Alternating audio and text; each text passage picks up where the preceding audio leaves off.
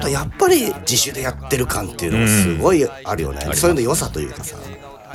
もちろんねこれはまあ坂本監督に依頼が来てやってまあ商業ではありますけど自だってこれはお金出てるはずだよね。絶対出てるでしょ。だってそれこそだって店講談社とかから話が来てるわけ。で、ねえ。どこに使ったんでしょうね。予算？板を？板尾とやっぱまあでも殺し屋いっぱい来たから。殺し屋え？その人たちのギャラ？とか。いやいやもっと出てるでしょ。まあでもアクション演出とかね、でもあれはまあちゃんと割と時間かけないとね、まあまあまあ。でもそれはもうさ、まあ、やっぱ前作とかその前の「ある用務員」とかの時からもうそれをやってるわけじゃん、そう。映画ってお金かかるんじゃないですか？わかんないけど。まあそりゃそうだろうけど、うん。だってセットも別にあるわけじゃないしそうですねだからもう坂本監督のもう本当にこれぐらいで、これぐらいの面白いことはできますよみたいな。それ反骨精神みたいなもの？もあるしやっぱそ,、そのし職人感、この予算でこの企画だったらここのぐらいの面白いことは絶対にしますみたいな、まああとやっぱりすごく俯瞰でうんいろんなもの見え見えてる人だと思うから、まだその予算かけて、えー、といろんなとこ合成にしした場合にそれと自分が語りたいストーリーが合ってるのかどうかっていうのがまだ見えないのかもしれないね。ああなるほどね、うん。ああるじゃない。側だけゴージャスになっちゃってああ。中身がしょぼくなっちゃったみたいなのってあるじゃない。はいはいはい。あのメジャーに行ったバンドとかもよくあるけどさ。だからそこをさちゃんと見極めないとやっぱりあれってうん。なるなるのって過去にもたくさんあるから、うんそこら辺はやっぱりちょっと見極めようとしてるのかなって気はなるほど確かに。するなこの最初の初手のハードルの下げ方とか。だからやっぱりうんと初手のハードルの下げ方も予想以上に下がるしそうですね。最後のそれそれが逆にハードルがバーンと上がっていくハードルを超えていく、その超え方も予想を超えるんだよねやっぱり。うん。あそこが予想を超えるから見終わった時にうわさすがってそうそうそうそうそうそうそう。高低差をちゃんとつけるんですよね、うん。あれだって本当に最後のアクションがあの女の子たちがあのこっちが見てる俺たちが納得するぐらいの動きができてなかったら、絶対ダメだもんね。絶対ダメですね。そこは絶対だもんね。うん。でもやっぱり最終的に箱推しって感じになるかな。まあ箱推しっすね。どの子もやっぱいいんだよねでもやっぱ僕はあれですね。そのミカ役の山岡雅さんは最年少なんですよあん中でも。あそうなんだ。あの二人あの二人組が年下なの。年下で、うんでもなんかそのねなんかすごい山岡さんだけすごい自然じゃなかったです か？ああいうああいう子なああいうのかなそうそうああいう子なのかなって。でもだからねその坂本監督の多分方針もあってあのーいわゆるセクシュアルな要素がない格好をずっとみんなしてるから、どういうあツイッターとかあるんだと思って調べるとみんなミスマガジンだからガンガン水着着ててすごいびっくりするっていう。そうね。え？っていう。見ちゃいけないものを見た見感があ感じはありますよね。あとはやっぱりあの何さんですか？あのあれですよ。お父さんが殺し屋で。あえ大志大島ルノさんかな？が演じる鹿目リサあ鹿目さん鹿目さんね。お父まあ国さんが岡殺し屋国岡とちょっでとちょっといい感じになる。ああれいけるんちゃいますかって。そうそうむちゃくちゃ適当なこと言われ言われてましたけど。絶対いけまいけるとすよみたいな。思いますよあのーお父さんが殺し屋でで子供の頃からん。殺しをこう訓練させられてんだけど全然できなくて、で自信をなくしてここに来るっていそう。うあれはでもあれも共感する人めちゃくちゃいると思う、うん。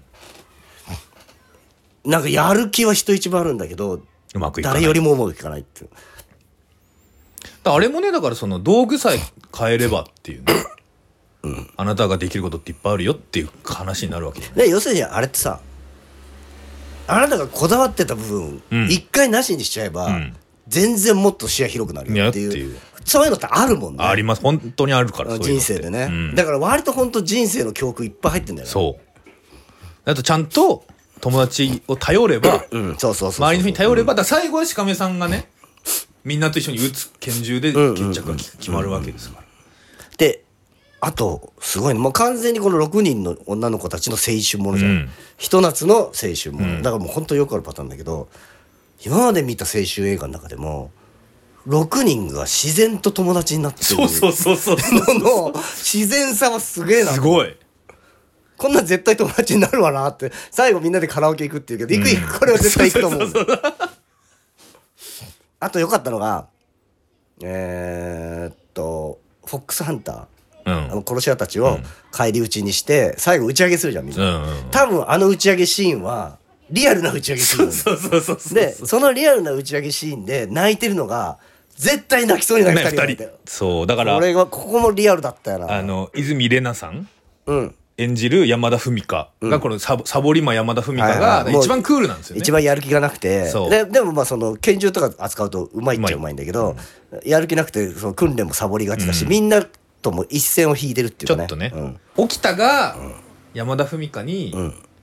あでもさっき二人でやった時結構しっくりきたけどねみたいなのが結構感動的だしそでそういうのもあってみんなで頑張って最後に山田山田が一番最初に泣いてるっていうのはもう本当に最高。一番一歩引いて一番クールな山田と一番チャランポランそうに見えたそう、あの、はるかが、がだから、で、はるかも、え、山田文香泣いてんじゃんとか言いながら、自分で あの絶対泣かなそうな二人がだけが泣いてんのがねすごいリアルでよかあれったいいですよね。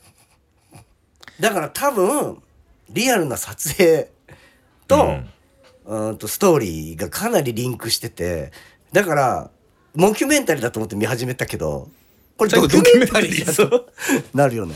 あのーまあもちろんアイドルグループとか、まあこれはアイドルグループじゃないですけど、まあ多分ミスマガジンっていうのを、こう一緒にある種戦ってきたうん。戦友みたいな。だから、だから、その、共通点がない、バックボーンも違う人たちが、えー集められて、同じことをやるっていうことを実際に本当にやってきた子たちだし、で、それも、で、だからそういうのを経て多分自然にまあ、友達というか、仲が深まっていって、で、まあこういう映画を撮るってことで本当にまた仲良くなった。うんというのが、まあ見れる。そうね多分一人一人がミスマガジンに応募することにあたってはいろいろ思うところもあっただろそううしそうそうそう。えなんでそんなタレントになりたいのかみたいなことも一人一人やっぱ違うでしょうねあると思うから、そういうのと自分の役柄とみたいなのリンクしてると思うし、だからそこら辺の作りがもうめちゃくちゃうまいなと思ってでやっぱりグループアイドルうん。のドキュメンタリーを思い出すよね。みたいな感じですよ。でだからさこの、あのー坂本監督の演出の仕方がさあの欅坂のさ俺欅坂が好きだったはいはい欅坂の、あのドキュメンタリー映画みたいーなの似ててでダンスのさ先生がほうほうほう。いるじゃんそのグループにはね。グループに。うんでその先生が欅坂の子たちってまあまあそのデビューうんうん。時なんかは誰もダンスもやったことがないし、踊れないからその子たちが踊ってあのきっちり踊ってるように見える振り付けを考えたはいはいはいはいはい。でそれがハマってったのうんうんうん。であとはその子たちが自分たちで考えるようにしてったってでまさしく多分そういう演出なんだろうなそうですね。やっぱまあ撮影現場多分予算もそんなになくて時間もそんなない中撮ったでしょうけどまあみんながあれだけ自然に仲良さそうな雰囲気を出すっていうことはまあなんかいい雰囲気の撮影だったんだろうなっていう感じがしますよね。あの出演陣の女性陣ぐらいと同い年代の女性たちにこそ見てほしいじゃないですか。そうですね。でもやっぱ私池袋に見に行きましたけど、やっぱ基本的におじさんしか見てないっていうのが、やっぱねそれがねやっぱ今地下アイドル現場でもうん、やはりおじさんしか来てないというね、問題はありますが。ありますよね。でも憧れるのは若い子たちが憧れて入っていくわけじゃない？そうね、アイドルアイドルとかはね。でも別にそのアイドルに限らず、やっぱこの映画はすごいやっぱね、あの男が作って、うんまあ男臭い設定ではありますけど、殺し屋とかね。でもやっぱ、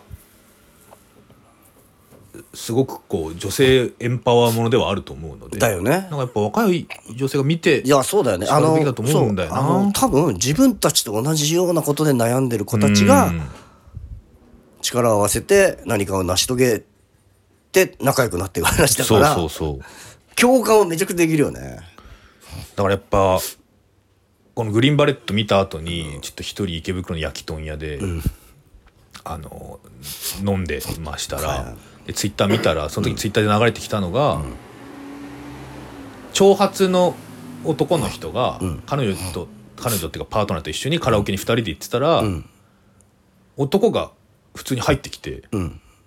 でなんか「あ元気っすか?」みたいな感じで入ってきて、ああ男の人いるんだと。あああごめんなさい。っつって出て行ったっていう、あれこれもしかして女二人組だと思われて ナンパに来てんの？はいはいはい。えもしかして、女の人って一人カラオケとかしてるとこういう目に遭ってたりするんですかっていうのをツイッターで書いたら、めちゃくちゃそれにいっぱい来て、うん。あめちゃくちゃナンパされますよみたいな。すんごい怖いですっていうのがむちゃくちゃついたんですよ。そうなんだ。そうでやっぱそのナンナンパ街中のナンパだと無視されてさっさ行かれるけど、うんうんうんカラオケは逃げ場がないから、うんうんうん確かに。本当に女性だけでカラオケやってると、えーみたいな感じで男入ってくることすごいあるんですって。うん。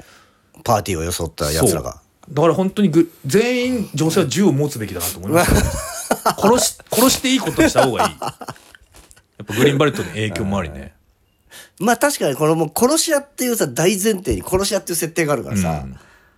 あからさまにさあの何でもできるというかさ。そう舐めてる男は全員殺していいっていう。そうそうそう。あの舐められてんですよ私たちっていうのがあからさまに言えるっていうかさ、そうそうそう。でこんなことで悩んでるんですよ。ってこんなことトラウマ持ってんですよっていうことがさ、殺し屋っていう設定があるからこそさそう。あからさまにされてるよね。なので暴力で解決します。っていうだからねあのタレント事務所に入った社長が が実はカルト宗教のうん。教祖で、それに騙されて本売らされてた子なんかがね洗脳から解けてそう。全員ぶち殺すっていう。いや多分あの気持ちになってる若い女の子って多分いやいやいるいやいるいますよ。そこそこまでのことがなくてもね、なんかこのなんか舐められてるわっていう騙されてるわっていう。あれ私今までっていううわマジ殺すっていうのがあるし、まあ正直俺はもういやまあ殺した方がいいとは思います いやいやそれね、とは言っても俺らだって自分たちで気づかないところで殺してやりてえと思われてる可能性がやないとは言えないから、ね、だからそうなったら殺される。まあその覚悟を持って生きろってことだそう。だから基本だからそのもちろん男性にだっていろんなレイヤーはありますけど、でも基本的にはえ殺される側であるという。危機感を持って。そそういう気気持ちで生きろと。うですよ。まあそうだな。弾丸ぐらいは持った方がやっぱいいんじゃないですかね、だからあの合宿は本当にみんながやった方がいいのかもしれないですね。そうね、だからあのずっとさ国岡もさこれちょっと甘いんじゃないですか？って言われてたし、ん。であれも一つこう今の時代に対するアンチテーゼでもあるんだよ多分ね、うんうんうん。あんなああんな甘いんじゃあの子たちが殺し屋として一本立ちできるわけないですよ。って言われてるのを国岡が「いやそう?」みたいな。こと言そうっていなそうそうすっていう。厳しくして逆にどうすんの？みたいな。のもねそうなんだあったりするでしょうしね。ん。それは言ってました。九重親方が。ここの親方。九重親方があの今の若い子たちに精神論とか言っても強くなんないし、ん。それは別に今の子がとかじゃなくて俺もだって嫌だったからっていう。昔から嫌だった。昔から嫌だったっていう。そこ昔は耐えたかどうかっていうだけの話だそうそうそう。そうそこ無視したされたかできたかどうか。どうかっていう。そうなのよ、だから本当にこれこれでもい2時間ないもんね。時間ない90分ぐらいだね。ちょっと待って106分。106分。うん。1時間40分ぐらい、うん。の中でやっぱり本当にさっきも言ったけどあーいるなーこういう子たち。今の若い子ってこんな感じだよね。みんなダメだよねっていうのが180度変わるという変わるというかうーんあやっぱそうだよな。この子たちも理由があってこうなってるわけだし、この子たちで自分たちで納得いけばちゃんと生きる術みたいなものを自分たちで見つけられるんだよなっていうふうに教えられたよな。なそうですね。だからやっぱこれって坂本監督やっぱまだ20代っていうのはでかいかなと思うんだよね。確かに。自分のこととしてね。うん。自分があの日常の中で感じたことをそのまま描けば今の若い子たちの気持ちを描くことになるっていうか、もうじ坂本監督自身もそういう圧迫を感じてるんだと思うし。まあ、あとだからその今の鹿島さんの言葉だと今の若い子たちってさっていう、お大大きな、大掴みの見方がそれを106分かけて一人一人の話になっていくから、確かにそその個人の話になるわけじゃないですか。そうなったらそれみんなそれぞれのストーリーがあってバックボーンがあって、性格があってやれることやれないことがあってっていうのを見ていけば、そりゃそうだよねってみんな思うっていうか。そうなんだよな。そう。そうそうなってくるとやっぱ共感できるもんねこっちもね。そうそうそうさあそう確かに俺もそうだったっていうふうになるもんね。ね、他の映画だったら今今時の若い女の子たちっていうのを106分かけて今時の若い女の子たちっていうだけでうんずっと描いてる映画もフィクションもいくらでもあるから。そうじゃなくて一人一人の話なんですよっていうのそうね。をちゃんとするっていうまあキャラクタだからーを深掘るっていう今時のも消えて若いも消えて女の子っていうのも消えて一人の人間として共感できるって分かるっていうふうになるし、確かに俺もそうだったってなるしうんだからうんとダメだった時世をはからんだ時の気持ちもそれ、そ翻って分かるし、でそれをどっかで乗り越えた瞬間っていうのはああ確か俺にもあったなっていうのもあるし。でもあの子たちは変わらないであのままでいいわけだからね。うんうんっていうことは最初からあのままでいいんじゃんっていうそうそうそうそうことになるんだよね。だからキャラクターを魅力的に描くとか、キャラクターを深掘るってまあこうそういうことですよね、その大掴みなことじゃなくて、なんかと突飛な設定をつけたりとか、ね、変わった服装してたりっていうのが魅力的なキャラクターってことじゃない。ちゃんとバックバックボーンが見えるっていうことなのかそうなんだ。よなっていう。。あのー何が言ってあの子たち一人一人のキャラクター性がもともと持ってたものに気づくっていうことなんだよね、うん。自分で。そうそうそう。自分で私はこういうキャラクターだからこここの立ち位置でこういうことをすればうまくはまるんだっていうことに、ねそうそうしっくりくるんだそうだから自分あの変わ成長したとか変わったじゃなじゃないくてもともと自分が持ってた質に気づくっていうことが描かれてるんだよね、うん。だからそこがそこがあのさだからそうだな今の若い子見たら共感するだろうな、うん、国岡がプラスアルファしてるわけじゃないんですよ。うん。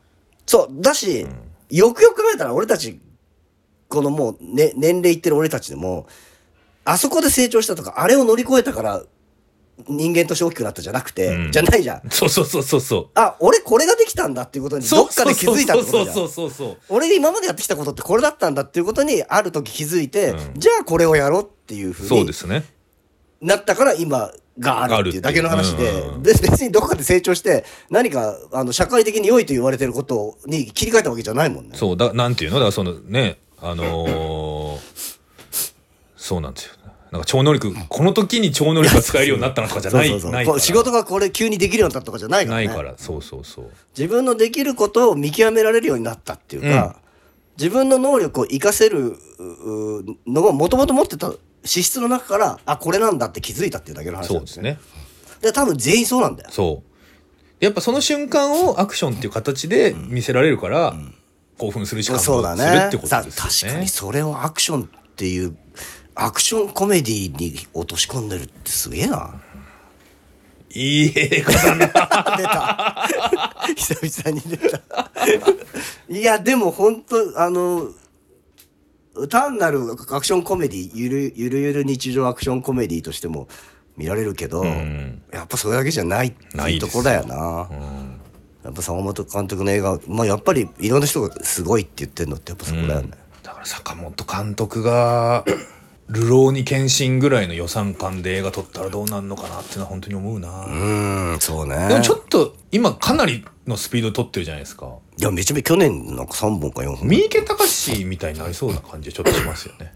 まあね。でもやっぱりやっぱ坂本監督の映画は海外全然いけると思うから。そうそうそうそう。海外資本っていうのありだと思う。そうだな。ネットフリックス俺あれ見たのよ今日。今日あれ見てきたの。バレットトレイン。はいはいはい。あれ伊坂幸太郎原作でこれ同時期にまあいわゆる英語でいう銃弾 BULLET とつく映画が公開されてますがこれグリーンバレット、ん。でブレットトレイン、表記揺れがかなり生じているっていう問題がバ なのかブなのかっていう。確かに。あ確かにそうだね、うんであれもねアクションコメディだったけどね、うん。面白かったしあのねとんでもジャパンが描かれてんだけど、はいはいはい。リスペクトがあるのちゃんと。ああそうですか。あのね真田広之が近年のハリウッド近年っていうか今まで言ったハリウッド映画の中でも一番かっこよく描かれてる。へえまあアベンジャーズにも出てましたしね、うん、でもさアベンジャーズにしてもさ何にしてもさ、まあ、日本のヤクザとしてみたいな感じで出てきてさ、ちょっとやってすぐ家消えるじゃん。あのね、真田広之の盾がはい。堪能できる。ああ、それはいい。もうそこだけでちょっと感動して泣けてくるぐらい。ジャック出身が生かされてます。そうそうそう。だからそういうとこすごいリスペクトあんなと思って。うんうんうん。で、あと、あの、とんでもジャパンの描き方も、あ、こんな日本に住みたいと思うし、ああ、いい、いいとんでもジャパン。いいとんでも、はいはい。すごい楽しそうじゃんってなる。でもすごいいい映画。だからやっぱ、なんかアクション、でもその、ブレットトレインも、ただのアクションっていう感じだけじゃなくて、ちょっとやっぱり、何か深みがあるメッセージ性みたいなのがちょっとあったりとかして、でもそこを前面に押し出さない。はいはいはい。でまあ伊坂幸太郎だからちゃんとサスミステリーというかサスペンスになってるから,、でそこら辺の作りのうまさみたいなのあんまり前面に出さないような感じのそれよりもアクションそれよりもコメディっていう感じになってるからそういう映画で「わあ楽しかった」って言った後に何かちょっと残るみたいな感じがやっぱすごくいいなと思って。いいですね。そういうやっぱだからね、だからお押村君はやっぱりだからその若い女性にたくさん見ていただきたい。そうね。でも見てんじゃないかなどうなのかなやっぱベイビー・ワルキューレは見るだろうけどね。そうですね若女の子が主人公でバーンって出てくるから。でも、確かにグリーンバレットは、ベイビー・ワルキューレよりも等身大の私たちだよね。一人ちょっとゴスロリっぽい格好した女性が見てて、うんうん。そのそれ自体にちょっとかんグッとくるっていうか。一人で見に来てる、一人で見に来てはいあの、共感してくれる友達が多分いない。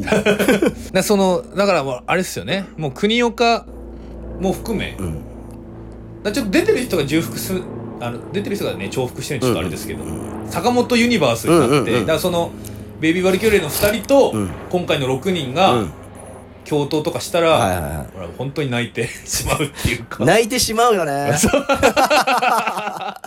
で国岡も出てきてほしいし、まあもしくはね今回の6人の中から誰かだけ、あのそう。2人だけがあのちょっと客演するとかね。ね。国岡はねあのベイビー・ワルキューレの最後で殺されてるけどね。あれ国岡なんだろうねいや国岡っていうあでもさ。じゃないですよあれは。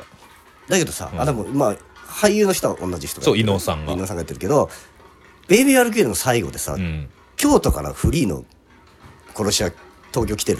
あーあれだ国岡あれ国岡だよね。そうですねそうですね。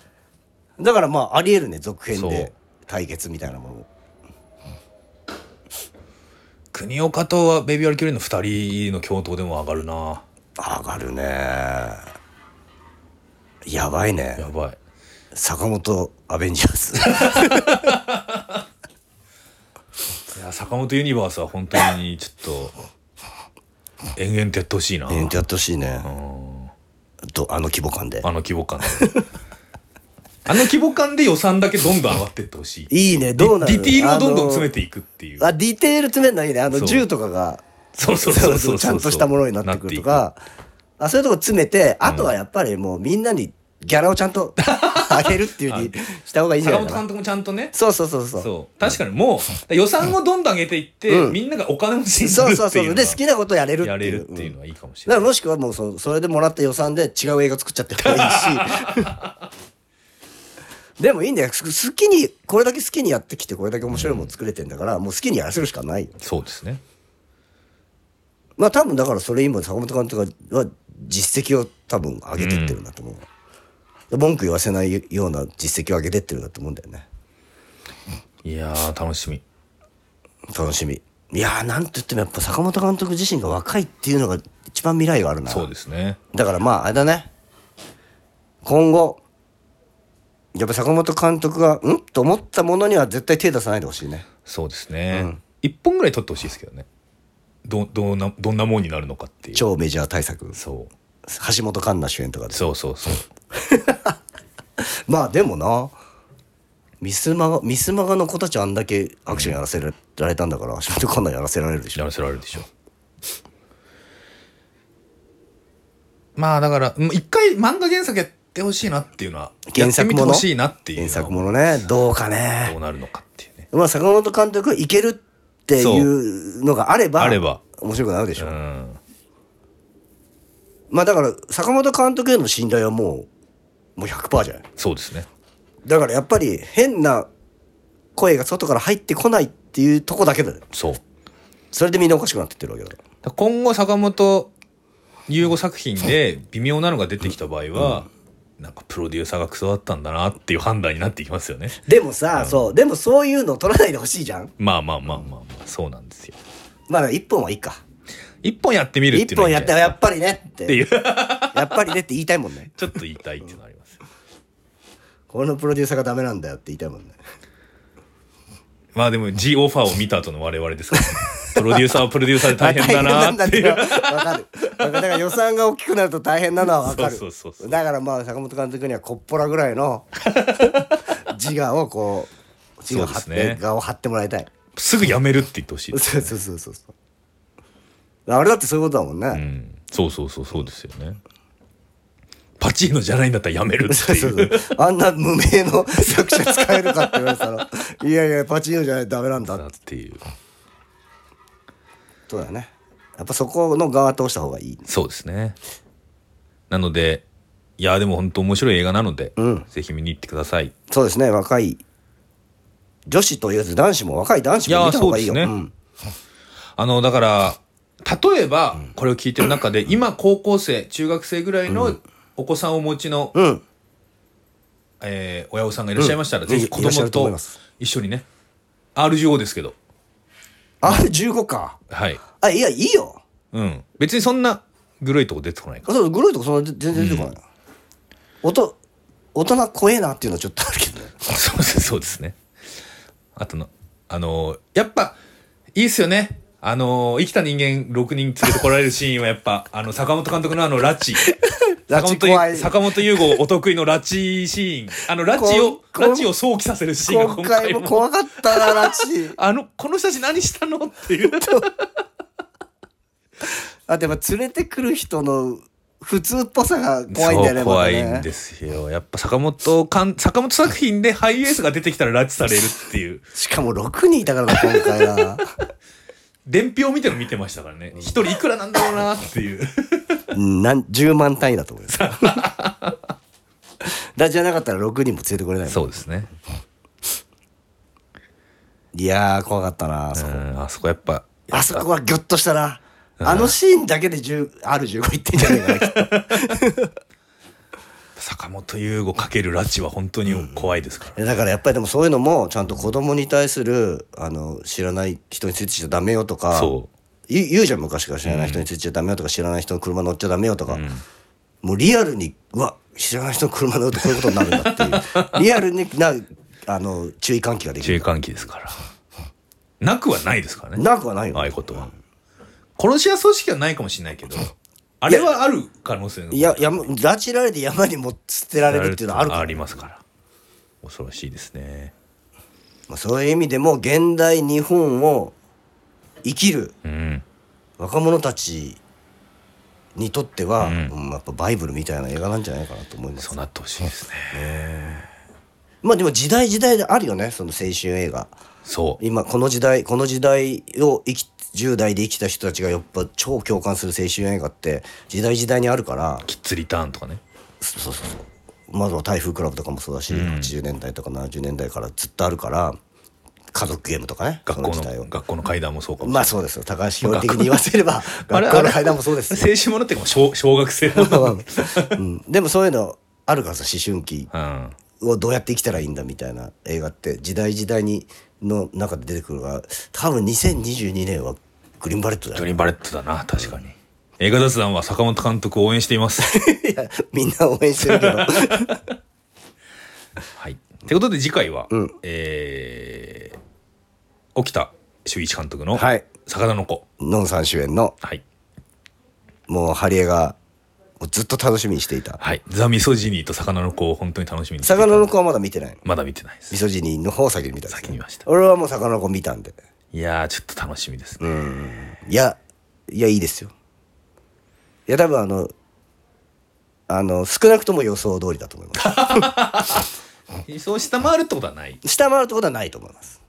横道世之助大好きっ子の私はあもうもう,、まあもう大丈夫。もうもうもう。横道世之助ってさかなクンだったんだ。みたいな。なりかねない。まあ、ちょっとねコーラス健吾さんとまあ顔割と顔の形っていうか まあ系統はまあ系統は微妙一緒。っちかもしれない。ちょっと魚類っぽいというか、ね、そうですね。まあでもね変な映画だよ。ああいいですね、うん。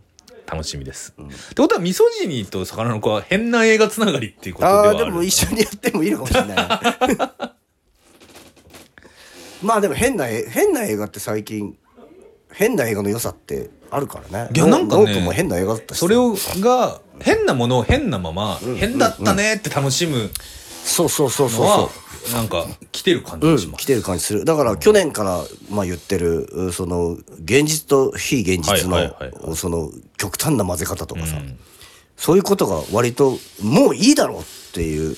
こんだけリアルがむちゃくちゃなんだったらもういいだろうっていう感じがやっぱりより今年の映画はしてきてるかな、あと最近もうだから伏線回収いくらなんでもしすぎっていう問題があって、あるある。もう伏線回収はいいっていう感じが全体的にある感じね。その反動でもうめちゃくちゃでもいいじゃないかってなってきてる感じがしますね。どっかに感動したらいいんだよもう。そうそうどっかに心動いたらもうそれはいいんですよ。その理屈が通ってなくてもいいというのはね、あまさしくね。魚の子そういう映画ですよ。なるほど。もう始まった最初のワンカット目でそれをね高らかに宣言してる。ああいいですね。ということで次回ははい。魚の子、はいあそういえば多分映画雑談じゃ扱わないかもしれないですけど「うん。セイント・フランシス」って映画を見ましてあああああれ素晴らしい映画だったんであ本当？それも俺ちょっとおすすカモンカモンっぽいなと思ってどうしようかなとカ思って。モンカモンプラス私は最悪ですね。じゃあそう、はい。じゃあじゃあいいのかな？ま あちょっとその2本を足して、うん。その2本よりも俺は好きかもしれない。ああそう、はい。その2本のいいとこをグそう。グッと。凝縮してる感じ。凝縮してます。なるほどちょっと見てみようかな。いや見見ようかなと思ってたんだけどカモンカモンみたいだったらどうかなと思ってたんだよ。ちょっとねちょっと敬遠してたんですよ。いや素晴らしいですよ。はい。はい。見てみます。ということで、えー映画雑談のトークイベントのアーカイブはうん。9月16日金曜日いっぱいまで見れるので、はい。そちらもぜひ。ぜひ聞いてください。まだご覧になってない方は見ていただけるといいんじゃないかなと思います、ということでまた次回お会いしましょう、はい、さようなら、はい、ありがとうございました。